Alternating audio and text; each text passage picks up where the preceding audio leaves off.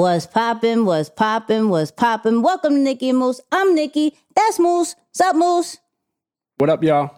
And today, man, th- you thought last week was good. This week, Yeah. we got the one, the only person who really made the number one motivational speaker from a three to what he is mm. right now. All right. These are For what facts. he- These are facts. You hear him in the background. You hear him in the background. Moose, Moose. He's What talking from behind the. He's talking from behind the curtain. He's not even gonna wait to come Yes, on sir. stage. He's just like, I'm. I'm gonna let y'all know this is true. Yeah, we no, let, this is- let, uh-huh. us just get into the intro. He, you hear him in the background. We talking Yeah. about Come on, CJ. get into the intro. Come on. Two kids from Queens, cut from a different cloth. Now joining forces, helping you to elevate your personal brand. Yeah, I'm talking about Nikki and Moose, bringing you a never before seen perspective into the mindset, the mentality, the behaviors, the driving force. But more importantly, the stories behind the people and brands that you know and love the most. All right, before before we go into him, I gotta shout out the review of the week. I promise you. Uh, this one comes from Ginger. Shout out to Ginger. More fire. Every week is full of value. This podcast is like a toolbox, and I'm ready to go to work. Let's go. You know what I mean? You know what I Love it. mean? Listen, we love all the reviews. Keep keep leaving those reviews. The reason why we're on the charts is because of y'all. But you you see who we have. You see who we have. Hey. You see who we have. timer. Man, What's first happening? ti- Let me tell you, it is so you will not see him except for on the S2S podcast. You won't see him Right. doing no lives. You won't see him on social media. He doesn't have one. No, he doesn't have Uh-huh. one. I promise you. He My bad. My bad. Twitter C would be 2020 fired though. 2023. 2023. I, I always thought Twitter C would be fire. That timeline would be fuego. Yo, Yeah, and he loves yeah. Twitter. That's the crazy part I about it. Twitter. That I is do the love Twitter. That is the crazy part. But see, how you feeling? Man, I'm feeling great, man. I'm excited to be on. I, hey, I know, you know, you had to go with your A list. I'm just happy that you got to your B list, that I could be a part of, you know, the podcast.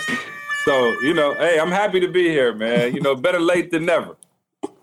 I get it. I get it. Yo, Moose, do do we want to break down who he is based off the flight assessment? Do we want to start it off with Oh, just the breakdown and then we'll we'll let the people know about it? What you want to do? Yeah, no, we we'll, we'll give a quick overview and then they'll they'll they'll guess it as time goes on. We'll we'll give them an opportunity to mm-hmm. kind of be like, okay, wh- eh, which one is he? Right? Is he a, a maybe he's a grounds crew? I don't know. Right? Right. We'll we'll we'll see what it is. So- but no, man, that, go Go- oh go for it, go for it. So if you don't know, if you're brand new, shout out to you. But we always go based off the flight assessment, right? We got four characters the pilot, the flight attendant, the grounds crew, and air traffic controller in a minute and 30 or however long he feels like doing it today. Moose, can you break down each and every single solitary one of them?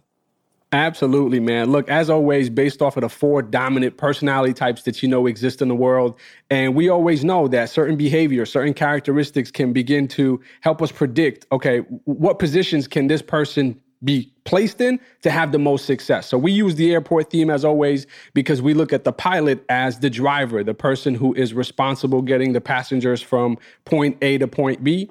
And those of that pilot style are going to be goal oriented, very A type personalities that just want to push and not necessarily so oh, wait or slow down because they're going to fix it after they get to their destination, right? Then on your flight experience, you're to walk to your seat, but you're to see that there's a flight attendant there. Now, the flight attendant comes on with a different swag, right? They're charismatic, they're smiling, they're charming, very friendly. They're going to use more their charisma and their personality to help build relationships and use that as the key to their entryway. Now, once you're in your seat, you're gonna look out the window if you're sitting at a window seat, and you're gonna see people with a blue vest on, maybe a green vest, orange vest.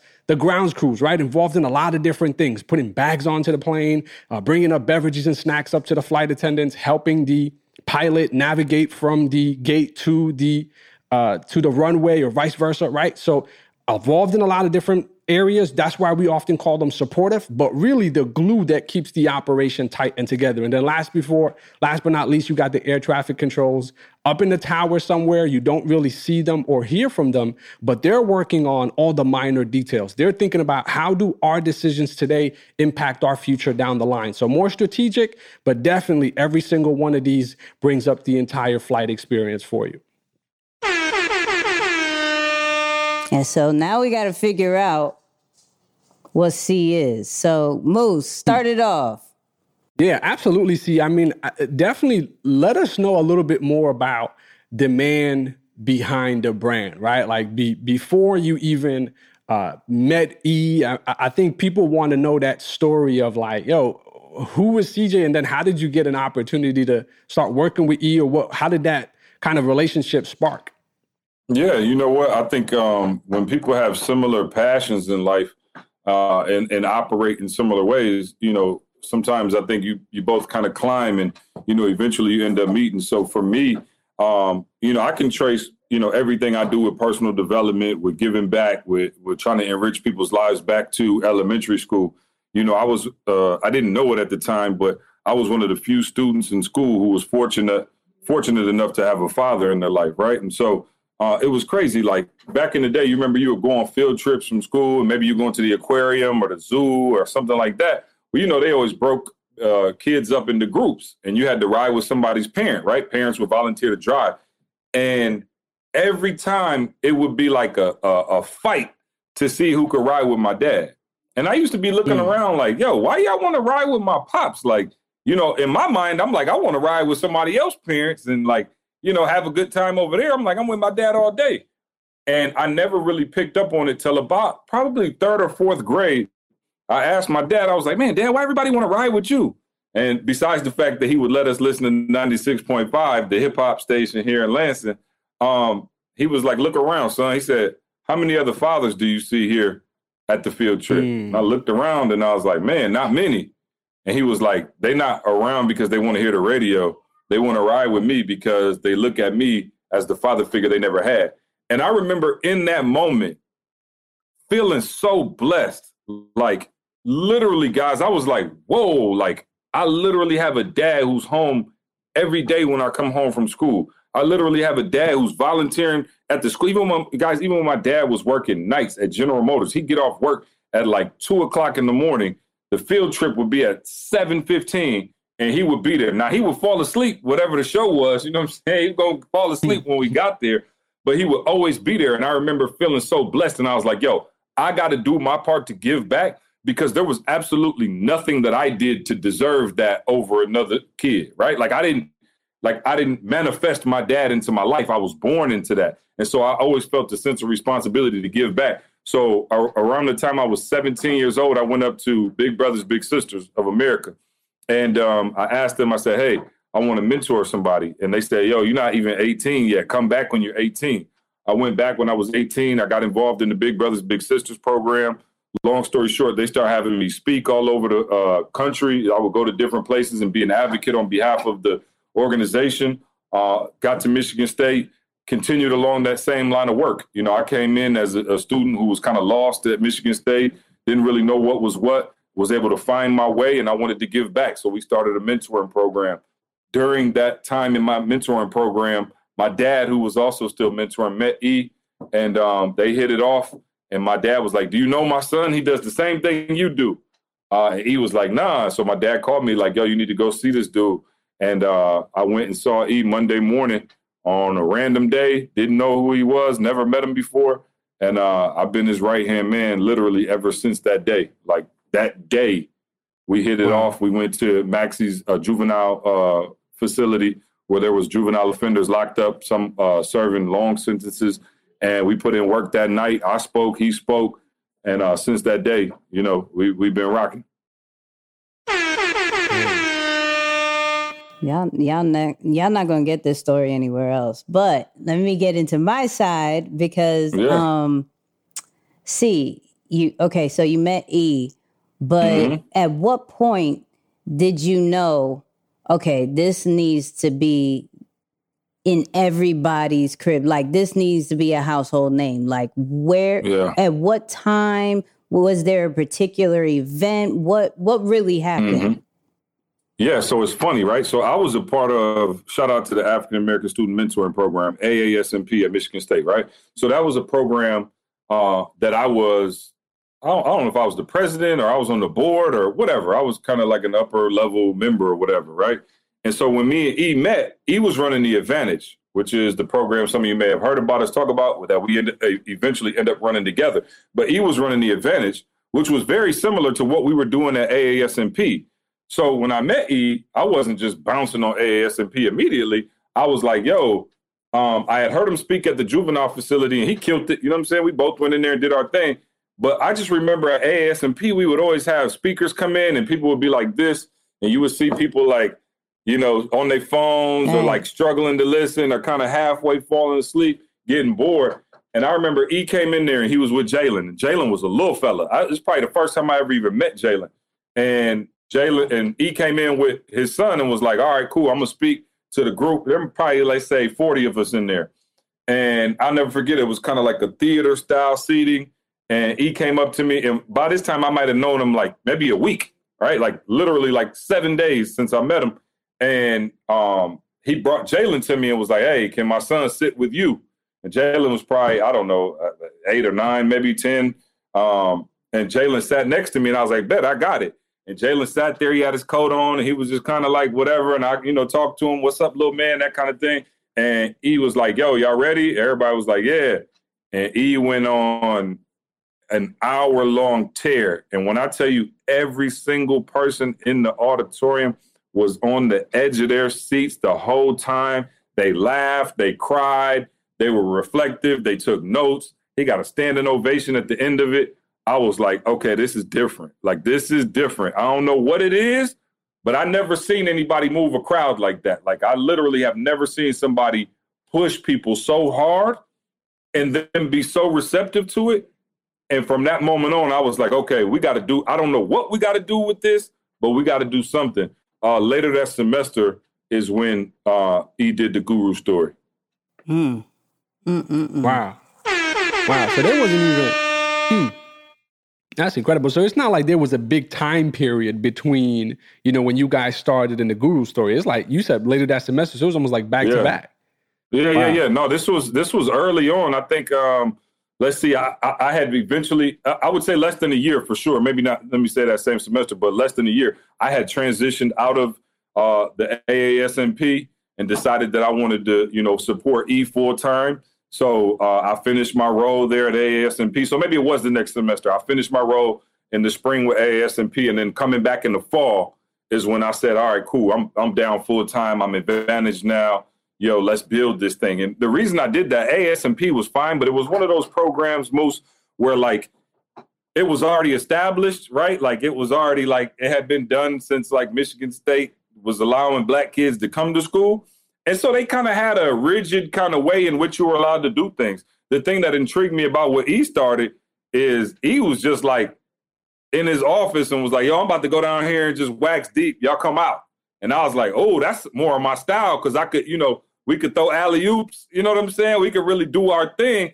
And so Nikki, it got to the point where we would go back and forth and just create. And I love the fact that I didn't have necessarily a structure in a box in which I had to stick into in order to do our thing. And so me and E really, uh, we didn't have, this wasn't sponsored by the school.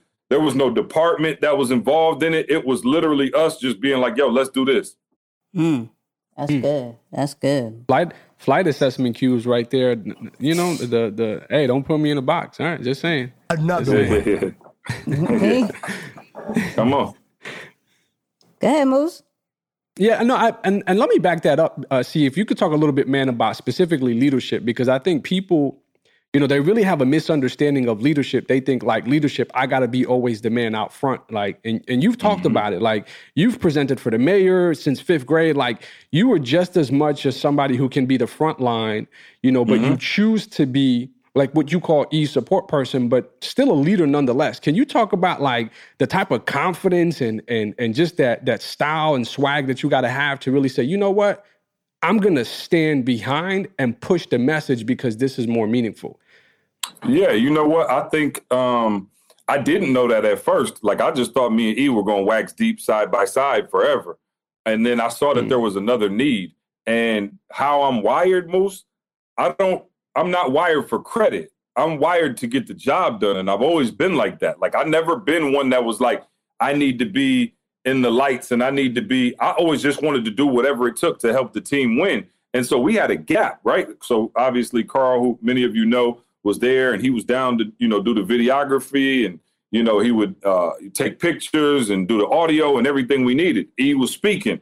Well, there was nobody in that gap who could say, okay, let's get a plan. Let's be strategic. Let's move this thing. Let's make it into something. And so I kind of stepped behind the scenes and I love it now, Moose, because like even when I'll speak at our conferences and stuff like that, people will come up to me and be like, "Man, you're a great speaker. You shouldn't be nervous about speaking. You've been behind the scenes for so long." And I'm like, "Y'all have no clue that I've been speaking since I was born. Like I've had this gift since I was young.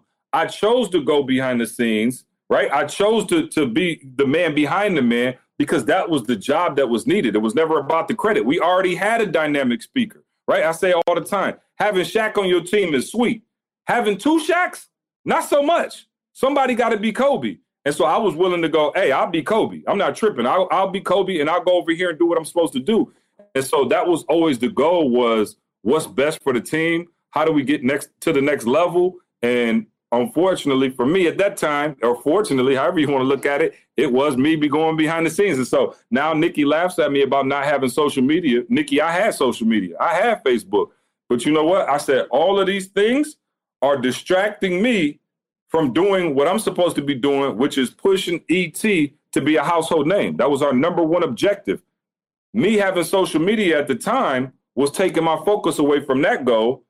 And so I said, you know what? Let me just get all the way locked in. And I got rid of social media for years. And now that I could probably have it back, I got so used to I, I love it. You, you, know, you get some people who not on social media, Nikki, and they got like an attitude like, oh, I'm too good for social media. Yes. That's not me at all. I actually love social media. Social media has done incredible things for our company, our brand, our business, everything. I'll be honest, I just got so used to surviving and thriving without it in my role that I haven't figured out how to kind of transition back. And I'm kind of nervous because I've always been like behind the scenes in terms of like pushing E. And now that there's a demand for me to be on social media, and I get it, like yo, we've been able to do some incredible things, and I know people want to hear from me. It's just about me saying, okay, how do I still maintain the number one goal and try to, you know, do this thing? I never got in this to brand myself. I never got in this to to have a bunch of followers for me. That was never the goal. And so I still haven't really figured out how to connect those two paths, if that if that makes sense. Yeah, that makes a lot of sense. All right, we're still gonna work on getting C on social media, though. You know what I mean? We working, we working on it. We working on it. It's definitely necessary. And I and again, I'm a ghost on social media, right? So like I can still log into e stuff. Nikki mentioned I love going on Twitter. I love watching inspirational stuff. I love checking out Nikki and Moose and Toby and everybody else who rocks with us. I go see what the whole squad is doing. I totally get it. It's a necessary evil for a lot of people. Uh, and then sometimes, you know, in Nikki and Moose's case, they take it and they just go crazy with it. Part of my other excuse now, Nikki, is I'm so old. I promise you, I, am so outdated. I'm like, man, I'm at to have my son teach me how to use Instagram. It's hard, Nikki. It's like a full time job. I'm like, Lord have mercy. So I'm working go. on it though. I'm working on. It. We got the podcast Instagram. Go follow. We do. There. We do. S2S yeah. podcast. We get into yeah, that. We get go. into that. But absolutely. See, people know and loved and was introduced by TGIM right? Yeah. The kind of the same sequence as what you did for Toe, but let's bring it back as mm-hmm. far as where did TGIM come from? How did you come up with that schedule? Because that's what a lot yeah. of people struggle with. Like, okay, I have content, but how often do I put it out? Where do I put it out? Like, in in the early yeah. stages, you figured it out. So, talk yeah. to the people about that process. Yeah, it was funny. You know, when you say where are the origins of TGIM, you know, one of my favorite quotes is necessity is the mother of all invention. Right. And so when there's a need for something, and this is a, a nugget for you entrepreneurs, if you find yourself saying, man, I wish I had this, or maybe if some if this only existed or that only existed, th- there's usually money in that follow up, right? And so it was really simple. So E, myself, and Carl had started rocking, right? And we decided that hey, we working at Michigan State, but we're gonna try to build this dream. We're gonna try to go all in. And so what would happen is Monday through Friday, we'd meet up at the office. We'd be up there at 7 a.m., right? Ready to rock and roll. Well, then Friday at 5 hit, and E had a whole family he had to go home to. Carl had a girl. I might have been single at the time or just, you know, kind of dating or whatever. So I didn't really have a whole lot going on on the weekends, just hanging. But from Friday at 5 to Monday morning, I would not see E or Carl. And so we used to be kind of like sad on Friday afternoon because it was like, man, like we can't build the dream. We kind of just got to chill. And, you know, I wouldn't want to be calling E and, you know, messing up his family time or whatever. So every Monday morning when we would come back in, we came in the building like literally like, let's go. I've been chomping at the bit all weekend to get in here. However, our coworkers looked like The Walking Dead on Monday. And we would come in literally and be like, yo, why is everybody pissed off? I never worked in corporate before or like an environment where people had a nine to five. I didn't even, to be honest with you, it might sound sound naive. I didn't even know that people didn't really like going to their gig like that. Like I didn't come from that. So Monday morning, people would be pissed off and we'd be walking around the office and people wouldn't even barely speak to you. But yet on Friday, it was potlucks. It was like high energy music playing out of every office. And I'm like, whoa. And E was like, man, it's crazy how people are more excited about the end of the week than the beginning of the week. The beginning of the week is where you build your dreams. And so he was like, man, Mondays, you know, are popping. And he was like, yo, thank God it's Monday. And he was like, yo, we need to just start delivering some content to people on Monday morning. And so it was this magical moments video that we did. And he was like, yo, we're just gonna put this out on Monday. And then let me go back a little bit to your question about where we were gonna put it out. Mhm. Right around the same time, this little company called YouTube had come out. And I remember at that time, there was barely anybody on YouTube. You know what I mean? Like it was all like videos of like kids sledding down a hill, like for like 30 seconds, and it would be over. But it was I noticed that it was just like random people. And this is I'm taking y'all back to the origins. I told you I'm old. It would be just like random videos and like kids and like dogs and cats. And I was like, yo, what is this? And I said to Carl, yo, can we get our videos on this thing? Like, how do you get a video on this thing? I literally had no clue. Carl had no clue. And Carl was like, yo, give me a second. That was Carl's thing. He would always be like, yo, give me a second. I'll figure it out.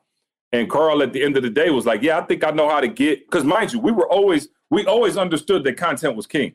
We, every time E was speaking, everywhere we go, we have footage for days. Yeah. We just didn't have anywhere to put it. Um, we we probably were thinking about making DVDs at the time, right? Like something like that. So then once YouTube, Carl figured out YouTube. I can't remember the exact first video he put up, but one of the first videos that he put up was a um a video that we put up from one of our speaking engagements. And I remember putting it up and it got like three hits. And I think it was us just checking on the video, right? But I remember thinking at that moment, man, we're gonna make E a household name. This is the platform that could do it. And from that moment on, I was like, Carl, make sure we upload everything to this joint. So we uploaded, you know, you see now if you go back, I think it's the BTC I Dare You Pay. We got like advantage videos from way back. Yeah. And even like E speaking from jump. So um that was the the the delivery method. And then the TGIM was born out of, like I said, necessity. We needed it. We were like, yo, this is terrible. Why are people all depressed on Monday and happy on Friday? Like Monday is the day to make it shake. And so that's kind of the chicken and the egg there, if you will. Let me do a Hmm. quick follow up, Moose. Did you think that Yeah. YouTube would get as big as it is? Uh so I knew he was special. Like I really did. Like yo, like I knew that that dude had a gift that would transcend the world if they were to find out. Did I did uh, to say that I knew we were going to be number 1, I think would be a little presumptuous at the time, Right. but I did feel like at least E would be known in the space, if you will, because I was watching other people in the space and I was like, yo, he's better than him. Mm-hmm. It's the same thing I did with Toby. I was like, yo, he's better than him. There's just not enough people that know it. So what's CJ's job? To make sure they know it. And so did I think we would be number one, a multi-million dollar company? I I, I hoped. I can't, I wouldn't I, I don't know that I would have put my life on it back then. Um, but yeah, I would say I knew he was special, man, and I knew it was something the world definitely needed. Moose. Yeah, see, so I'm always amazed, man, at, at, a time where people have access to all types of information. They struggle mm-hmm. to put out content or any level of information. It's almost like they're overloaded. Where were you getting some ideas or, or a lot of your ideas behind the branding and like the strategic placement yeah. behind the content and, and just moving that needle at a time where you said like YouTube was premature? Like, wh- where were you getting even yeah. any of those ideas from? So you know what's funny, Moose? I, I was able to gather those ideas because I stopped speaking. And and uh-huh. I want to make sure people catch that, right? Like there was a point in time when I would speak every time he would speak. When I stopped that and I went, okay, what's needed? What skill set do I have that I could bring to the table? I said, yo, all right, cool. Let me do this branding thing, right? Because I just said he's the best speaker I've ever heard in my life. And no disrespect to any other speaker out there, but I'm looking at cats who making millions of dollars and he's better than them. So I said, how do we bring this information to the forefront? So I said, okay, we're at a time, I'm a hip hop head, right? We're at a time, he's a hip hop head. He wears Jordans. I'm like, okay, I know we got something cool. Like at least we're gonna look cool. E with the fitted cap, you know, the hoodies, the Jordans. I was like, okay, I noticed the trend moose that hip hop was starting to grow. I don't think people understand that. I'm 38 years old. I just turned 38. And even when I was little, you would never have a Nicki Minaj on Good Morning America. You feel me? Like you would never have like Future on David Letterman or so, you know what I mean? Like that kind of stuff didn't happen. But I started noticing as I got older and as we started going further with the brand that like, whoa, the world is kind of bending towards hip hop as a mainstream genre. And um, so that was my first indicator that, yo, let's build something cool. The other thing I think was looking at um, like where the culture was going as a whole with music and, and sports and entertainment. You got to think like Michael Vick was getting hot, like you know what I mean. Like it was just energy all around some of the culture, and he was that. He was that in the motivational speaking lane. What I thought of, you know, what LeBron was for hoop, and what you know what I mean. Like I really looked at E as that, and so really the inspiration for my content just came from looking at the culture at that time and being like, yo, that's dope. How I knew I had that skill set, Moose, I'm gonna be real with you. Like, I, I always loved music. And one of my favorite hobbies used to be I would go buy a CD, like it's the day it came out. And let's say it was um, a Death Row, a Snoop CD, or uh, who knows, even like Drake or something like that. And I would go buy it and my favorite thing to do used to be able to listen to every song and I would pick the next few singles. Every single time. I was just like, yo, this is hot and this is gonna win. And I would do it, and like my, my boys and my brothers would be like, yo, how do you do it every single time? You know exactly which one is gonna be hot. And I and may, and again, maybe that's just my God-given gift because I didn't do anything to necessarily like work on that, but I did take that gift and hone it. So by the time I gave out like um, certain videos, like uh, uh, people, let's go through the list, a couple of them. Uh, what's your why? How did I know that was going to blow up? Because it was hot to me. Uh, UOU, how do you know that's going to, it was hot to me. Nothing funny. You know what I mean? Secret to success. Like th- greatness is upon you. They were dope to me. And usually I'm a pretty harsh judge, a harsh critic. So if I like it, surely the world is going to like it. And so that's kind of how I evolved into this role where I was kind of in charge of like, no, that ain't it, or that's it, or drop the music at this time, or crescendo the music at this time, or adding the image of this, or adding the image of that. It was just kind of what felt good to me based on, you know, all the culture that I had taken in over my life. I'm gonna just keep doing these air horns. It don't even make you know sense. What I'm saying? I feel good sense. when you hear it. Make me hype. Make me want to bust a 16 real quick yeah. Me? Yeah, me. All right. So you're building the brand. People yep. are wanting E for their gigs, yep. everything like that. The bag is coming in. You made sure the hat, the J's, shirt, the hoodie was the situation.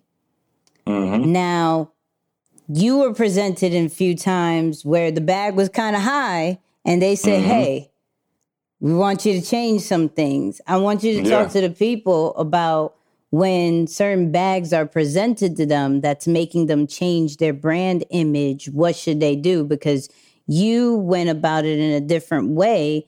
And we Yeah. know E in a certain image and in a certain light because you said no to certain things. So I know certain people are given opportunities right now, especially with the wave of social media and a lot of influencers are coming up and everything. So talk to the mm-hmm. people about, yo, certain bags are going to be presented and what you should do. Yeah, so I got to start by being 100% honest.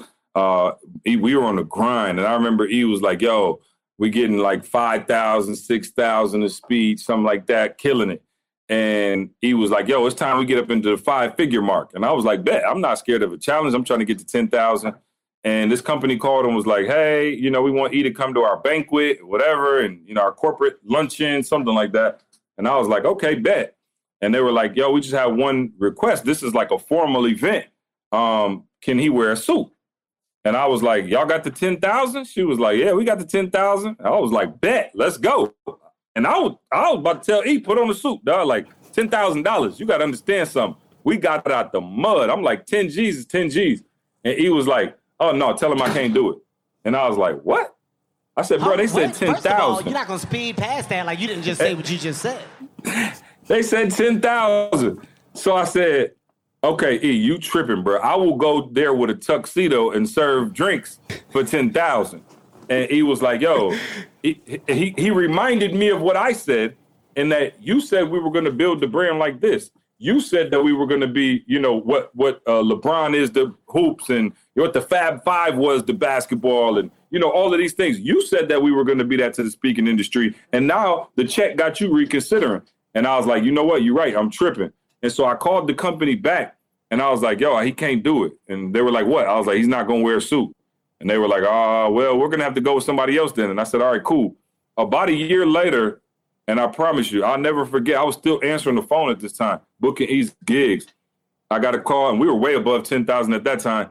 And they called, and everything was good. And I got the bag, let's say it's 15, 20,000. And she called back and was like, yo, we just got one request. And I promise you, I had a deja vu moment. And I was like, oh, man, she about to ask E to put on the suit. She was like, can you make sure he wears the hat and the t-shirt and the, and the tennis shoes? Because that's how we all know him. And she was like, if he walks in here with a suit, nobody even recognizes him. And I said, wow. One year later, because we stuck to our guns, not only was it not a liability, it had actually turned into an asset. And so that from that moment on, it was like, no, this is who we are. If if you like it, cool. If it's for you, bet, let's go. And a lot of you out there will be presented with bags to do things that go against your name, image, likeness. And we're dealing with a lot of it with Tobe right now. Tobe is getting offers from all over the planet in big bags. But now that we understand that there's no bag worth selling your soul, there's no bag worth sullying your brand, um, we, we it's easy to turn down now. Damn. You got the bomb on that one. Yeah, Yeah, that's the- that's a I'm gonna let that rock. Wow. I'm gonna let that rock. Yeah, crazy, Yeah. man. Crazy. True story. True story. wow. One of the one of the realest bars, and you said many.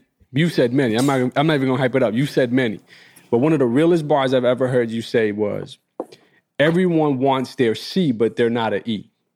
Mm. And I was Yeah, like, yeah. wow, that is Yeah. some serious stuff, right? Like everyone's out here like, oh, I want my two man, I want my team. How do I, I need a team, but you're not an E level talent. Yeah. Talk to the people like, how do you decipher if you are, if you need to work harder, if you need to join a team? Like, what are those things that would help somebody to understand if they're navigating those waters right now? So that uh, and the reason Moose is, is, is asking that he's heard me say it before is like people always like we'll be at conferences and stuff and be like, "Yo, how do I find my C?" And and by C we mean you know my name CJ, not like Yeah. a C as in ground script, right? Right, right, right, right. So, yeah, yeah, no. so I just want to make sure we're clear, Moose. Yeah. I don't want to. Don't, Yeah, I don't need you. any user confusion. um, so people would be, and, and I remember Moose. It was like they would say it like every conference. And then it started to rub me the wrong way. I start to hear it different. It sounded like nails on the chalkboard. And I was like, wait a minute. So y'all think it's just a ton of me out there running around like that, like I'm just like that Mm. disposable where it's just like, oh, let me, I need to find a C and he'll just blow my brand up. I'm like, it doesn't work like that. If you're going, and what I was trying to tell them is if you're going to find a high level partner, you need to be high level. And most people were mid grade or low level, and they're saying they're looking for a C. And I used to be looking at them like, wait, you would be my C. Don't trip. Like, you're not on that level. And notice what I said on that level. He didn't have money when I met him. That's not what I was interested in. He had a gift and he was using it like none other. So if you have not found your team, you're probably one, not in your gift. You're probably two, not executing at a high level in that gift. And if you don't know what your gift is and you don't have a gift, you shouldn't even worry about building a team. You should worry about joining a team. Wow. Does that make sense? I just want to make sure Oh. that makes sense because, Uh, again, people think it's something wrong with joining a team. Like everybody, oh, I need to build this empire. You don't have nothing. So even though I always dog E and say he was a three when I met him, the truth of the matter is I was a zero. So when you're at a three, you can attract a zero.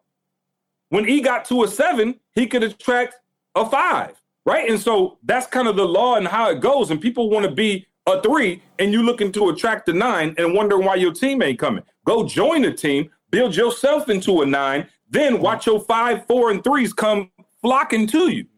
Facts. Facts. That's good. I don't even know if I should follow up, but let's stay on team. let's stay on team.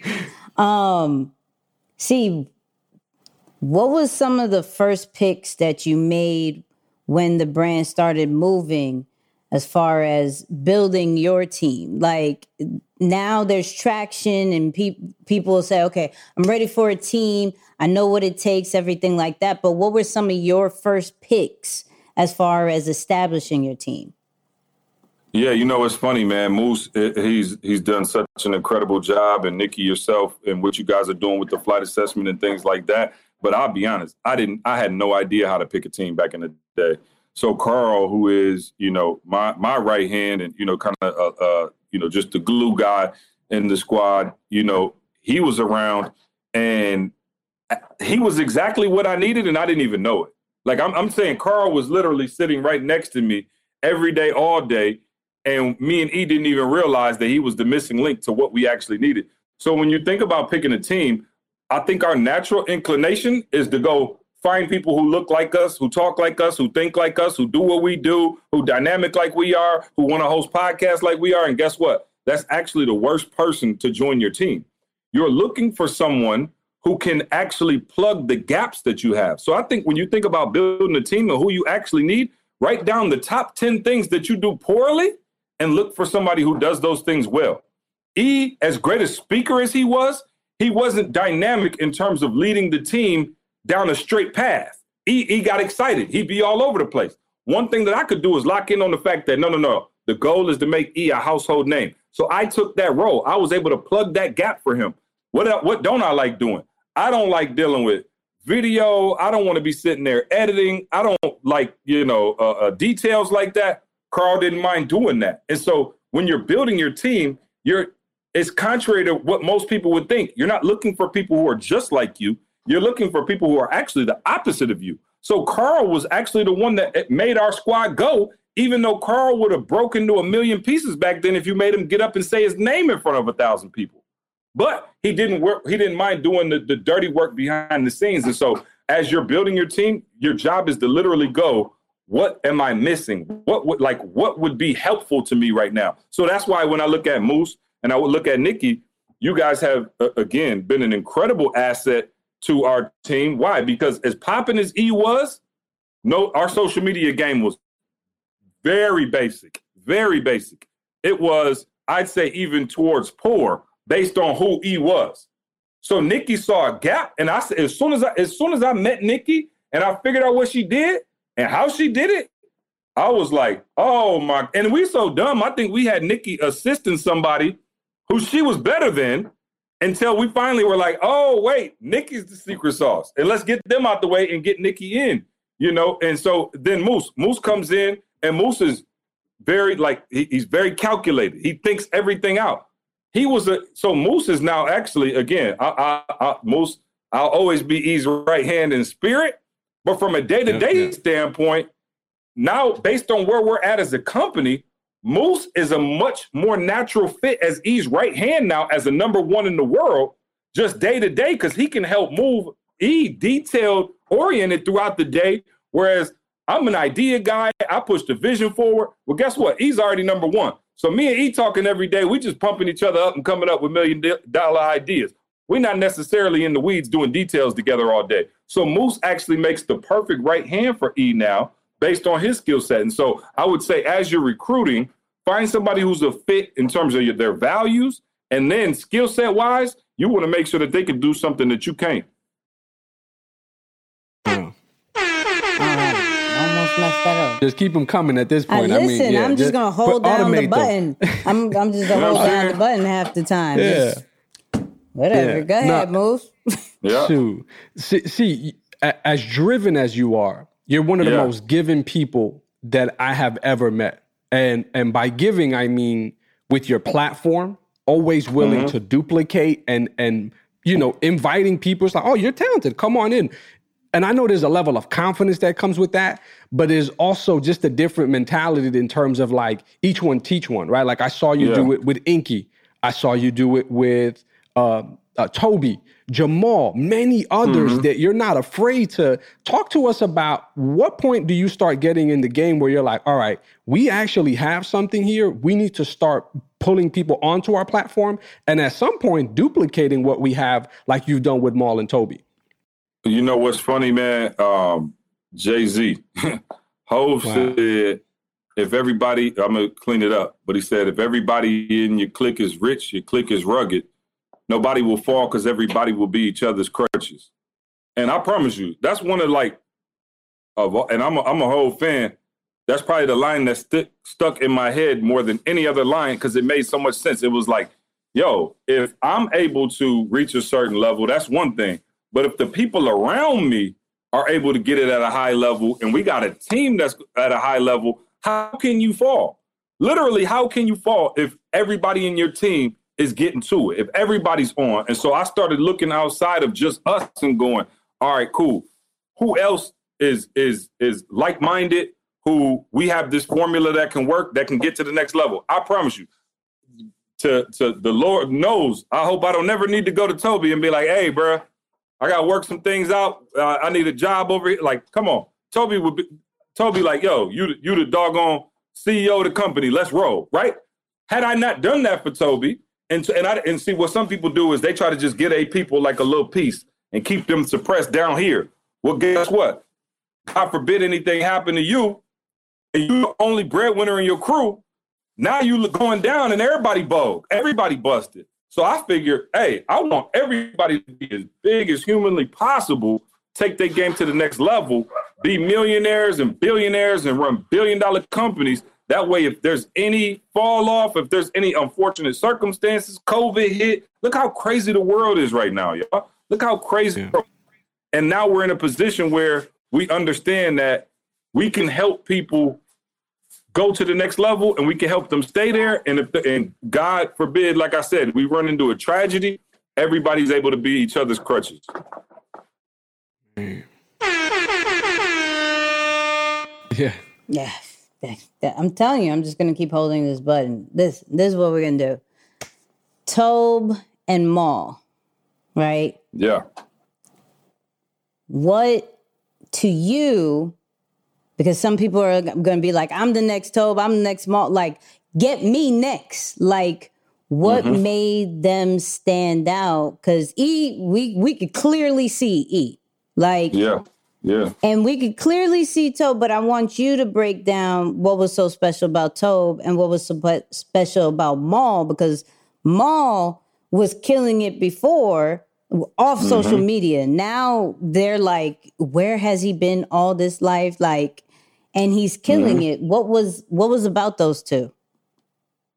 So you know it's funny, man. Like I see people and they get stuck on what everybody else is doing, right? Like they literally look around and go, "What's that person doing? What's that person doing? Oh, Tobe's doing this. Jamal's doing this. I'm gonna do that." And what is different from me and how I view the world and most people is I always look at what are they not doing, right? So like it's good to study people, but like for instance, when E and I started, I looked at Tony Robbins and said, "Okay, dude is killing it. He's the number one motivational speaker in the world." I didn't say, what is he doing that we can copy? I said, okay, I'm gonna look at all the things he's doing, but what is he not doing? You know what Tony Robbins wasn't doing? He wasn't giving out free content. He didn't have content on YouTube that was available for immediate consumption. And so I always looked at Nikki, what are people not doing? So when I heard uh, uh, Tobe rap, I had never in my life, and, and this, y'all please go look it up. Somebody fact check me because I could be wrong. I have never in my life heard somebody rap and been that dope, never swear and never say the N word in their music and not be considered a Christian rapper. Maybe, again, maybe it exists. And it's no knock to Christian rappers, there's no knock to people who swear. I just noticed that Tobe's music was jamming the same way like Outkast was jamming, the same way that Big K.R.I.T. was jamming at the time. And they just did a song together that's crazy. But Crazy. I noticed that he had a very similar swagger to these people, but I noticed he never cussed. And I said, whoa, okay, nobody's doing that. So I found Tobe in the not doing. Once we started this up, he I was like, yo, this is the not doing. If you look at Jamal, every other entrepreneur that you saw that made millions of dollars, what did they do? They quit their job and they were full-time entrepreneurs. What did Maul do? Mal became a millionaire at the age of 26 and didn't retire until he was 41. He worked as a police officer for 15 years as a multi-millionaire. I'd never seen anybody do that before, Nikki. Everybody else was, again, worked their job, got their millions, quit their job, went on to do whatever. And so Mal was in the not doing. And it's so crazy that everybody wants to just go and copy exactly what's being done. Where my advice and my energy always says, Okay, we can glean a couple of things from that. But at the end of the day, what's not being done? And you'll find a lot more success in the not doing than the doing.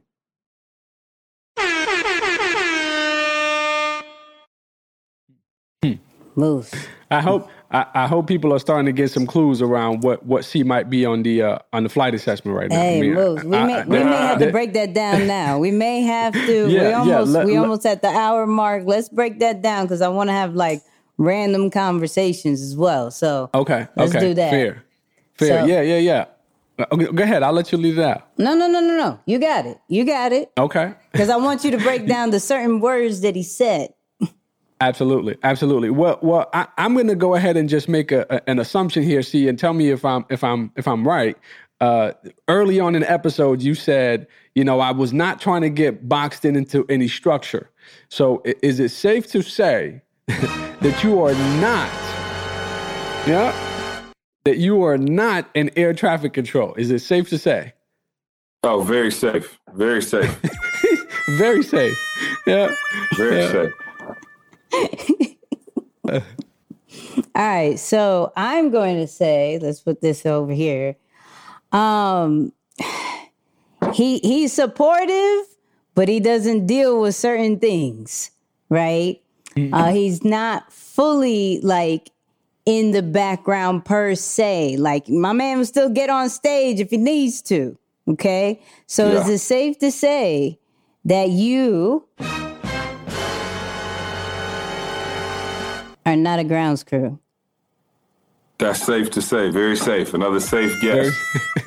Very, very safe. I like that. Very safe. Very safe. Yep. Yep. yep. But let me ask you this before we give the people the, the final answer. I've actually had mm-hmm. uh, some sources tell us that mm. you do have some uh, very flight attendant tendencies, like strong flight attendant tendencies uh, but it's it's uh you know I don't know. I'm I'm just wondering is it is can you we ain't can got we the answers man. You ain't got the answers. you ain't got the answers. That would be true. Yes I do I do have some flight attendant tendencies. Yes for sure. Okay. I just don't like to let them out because when I do uh the, the staff gets they get they get loose. They get they get loosey goosey so I like to stay on brand so that uh, everybody feels like they need to get work done and they can't just party all day. Love it, love it, love it. Tell the people, man. Tell the people what what what are you on the assessment? Uh, so yeah, no, I'm a pilot. So I'm a pilot first, and then um, my second highest. You know what I'm saying? Come on, Nikki, let them know. Um, We a pilot now. first, and then uh, uh, and then I'm a flight attendant. So I have uh, a, a very high pilot, and right out under that, not too far away from that, is the flight attendant. Yourself. How, Take- Sway? Take a I'm But but you know what's hi. funny? I will say this because E is uh, me and E are partners, and E is such a high flight attendant that I end up operating more in my pilot than I do my flight attendant, especially when it, as it pertains to work. Makes sense. Yeah. Makes Yeah. sense. Makes sense. Um, Like somebody got to be bad cop, right? Like you got like it only That's works real. with a bad cop. he, he's been banned from the meetings, people. He's been banned from Yes. the meeting. We Yes. just had a meeting. He actually showed up. I was very shocked. I did, I did. One, I come to one a year. I come to one meeting a year. That was the only meeting. That was Yes. that was the only. Yes, I apologize. All right, so see, um, Yeah. I wanted to have this conversation with you. Um, Okay. so verses, real quick, verses. Yeah. Yeah. Uh, Gucci and Snow. What was your Mm-hmm. thoughts on that? Like, as far as a branding standpoint. Yeah, you know what? I thought it was okay. So I'm glad you. I I didn't know we were going to talk about this, but I'm, I'm actually going, glad. I'm- that's have- why I said random. you, you know what's crazy? Again, I don't get to talk about this on uh, our podcast because it's the AARP podcast. I'm on there with a bunch of uh, uh, muscle relaxer, joint pain, uh, uh, old guys who don't even know what verses is. Matter of fact, Maul told me he didn't even know any Gucci songs. I said, What? what? And he barely knew any Jeezy songs. So um, Oh, I was like, okay. okay, I can't even talk to y'all about this. But anyway, so I, I actually both gentlemen uh, did incredible by their brand, right? Um, if you're like, I, so I live in Atlanta. I've spent a ton of time in Atlanta over the last, you know, 15, 20 years or what have you. Um, so I kind of know the backstory, right? Now, a lot of people know the backstory, but I've been around the energy. Well, I think it was great because Gucci is known as the boogeyman in Atlanta. Like Yep. Gucci is that that presence of like, yo, when he comes around, people are like, yo, he's here. Um, while Jeezy, you know, definitely, you know, was was that guy in his past. We've seen Jeezy's progression into, you know, this kind of, you know, new guy, this entrepreneur. You even heard, heard him talk about the real estate stuff.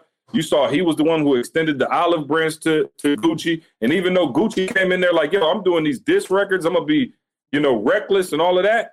Jeezy stayed in character and was like, yo, I feel you. That's where you at, and this is where I'm at. And so it allowed Gucci to keep that same boogeyman presence that makes him so, you know, everybody so enamored by his aura. He was able to keep that. And Jeezy was able to stay in his new, I'm a businessman, a CEO. I'm not on that foolishness anymore. He was able to stay in his lane by being like, you know what? Go ahead. You perform those disc records. If you see Jeezy didn't perform, stay strapped. He was like, no, I'm good on that. That's old. I'm over that. And so both of them were able to keep brand integrity while still drawing a bunch of attention to their music and their brand. So I thought it was incredible.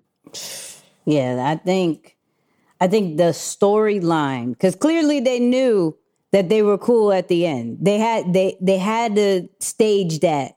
So the fact that they mm-hmm. kept that whole like there's still beef, you you're locked mm-hmm. in. It kept what like yeah, yeah. 1.8 million, the highest on IG. So Yeah, the fact that crazy. Yeah, the fact that they kept it there, I was like, oh, I got to talk to see about this because you, there, there, there's still storytelling with battle. There's still storytelling with even an IG live, like any piece of content.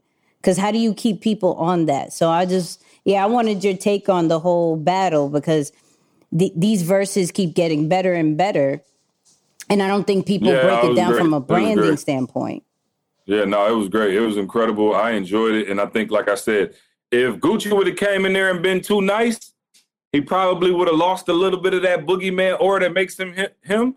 If Jeezy would have came in acting super tough, people would have been like, "Oh, I thought you was this changed man." So I think both of them did an incredible job and, and represented their brands and themselves, you know, in a great light. I I had to get C to talk about some current because he doesn't do it. Much. Ah, I doesn't love it. it much. Ah, I feel like a caged animal. Ask me He something said else. I'm on.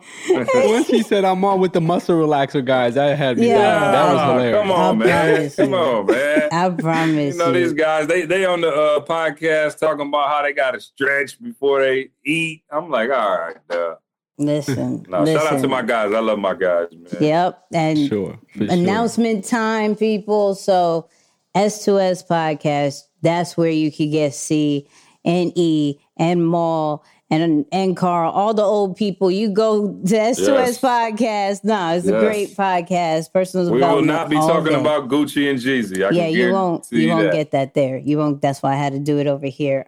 On top of that, every Tuesday, new time, right? Move 730? Yep. Yep. Yep. 7:30 p.m. face- Eastern. Yep, Eastern. 6:30 Central Time, sometime West Coast time. It's a new time, I don't know. But um Facebook Live, we're going live me and Moose question and answer, a preview of what's next, just uh, getting to know us a little bit better. So facebook.com slash Nikki and Moose, Nikki and Moose everywhere. Go follow us. But see, what is next? What's next?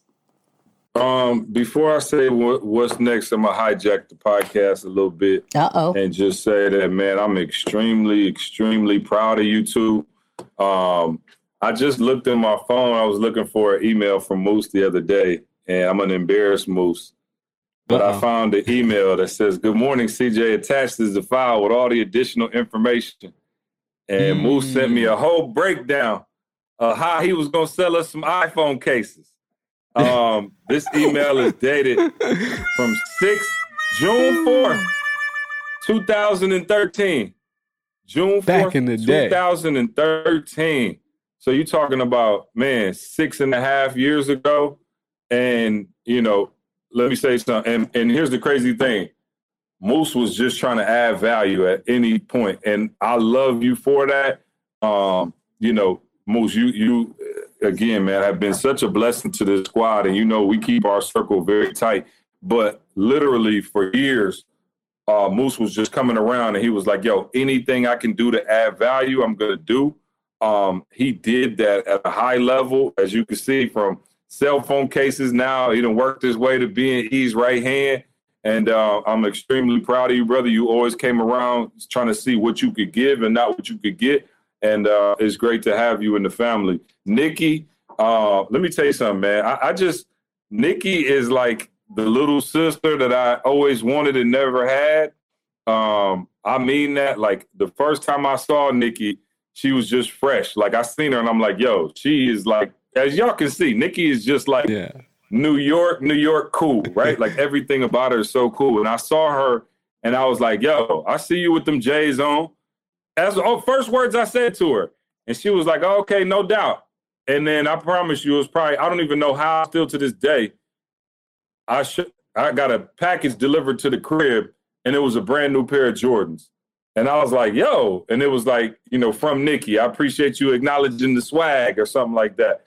And I was like, whoa. And since that day, you know, Nikki's been a part of the family. Y'all see what she does, the information she gives out. She does it in a way that's so cool, so electric, uh, so easy to follow. And I'm just, you know, extremely happy to have you on the team as well. Y'all are amazing and have been, you know, incredible parts to the ETA family, and I love you both dearly for it. So sorry about that. What's the question? Wow. Oh, what's next? See, what's next? Look, I got Nikki to blush. As cool as Nikki is, I got her to blush a little bit. It's the lighting. Come it's the on, lighting. y'all. It's daytime. That It's daytime. It's do. lighting. You know what I mean? It's the Um, lighting. Yeah, you know what? What's next is more the same. They say if it ain't broke, don't fix it, man. We we are on a path to, um, you know, taking this thing to another level. Uh, I got some things in the works that I won't speak on just yet, but um, everything we do, you can guarantee it's going to feel like this. It's going to feel genuine. It's going to feel organic. It's going to be something that is pleasing to the people. It's going to be something that doesn't feel like we're trying to take anything from you, but we're trying to give, man. I know a lot of people come on social media, they come on, you know, podcast and they take, take, take, take, take. Uh, but you will always get our pure heart. And I say our because this is a family now. Um, you get our pure heart, You'll get our, our, our best information, and you get our best foot forward every single time. So we'll continue to give that in 2021. Hopefully, this COVID dies down. We can get back to seeing people in the flesh, dapping them up, hugging them. Uh, but until then, we're going to keep holding y'all down online. And uh, yeah, bigger and better things in 21. Let's go. I was trying to get the the exclusive. I was trying to get what's next. He didn't want to give it. He Right. didn't want you to know, give hey. I, I got Hey, some in the works, man. But you know, it's you know, uh, it's Thanksgiving. I'm at my mama house. You know what I'm saying? You know, it's the time for for turkey. We don't want to get into too Right. much business right now. We were trying. We were trying. It's all right. It's all right, people. We're gonna get him back. We're gonna get him back. Look, see, thank you for Yeah. being on. Thank y'all, Um, man. As the only child, like you are the big brother I never had. For real, for real. word. I've learned so much. Everything really is a reflection of you and E. Let's be Word, real. Like and, and so I Appreciate that. Appreciate the the platform. I appreciate the talks and everything and the support. So it was only right that we put you on the podcast because that's the only way we Yeah, know how to sir. give back. You know what I mean? Hey, man. Yeah. Love y'all, man. Yeah. Love y'all. Most. We love you too. We love you too, man. What a blessing, bro. What a blessing. I mean, always, constantly, like I said, the most driven person, but the most giving person. And I think there's no better Yeah. balance to, you know, to want to walk with and hold you accountable and push us to be better. So we're beyond grateful for you. And uh, again, thanks for joining us, man. Let's Yo, go, Moose, man. do you Y'all want to keep do the rocking, final man. words? Do you want to do the final words? Mo? No, ab- Absolutely not, absolutely not. not. You know how many? making Let me sure. say this real quick. I Let gotta me give you. The, I quick. gotta give you the clap.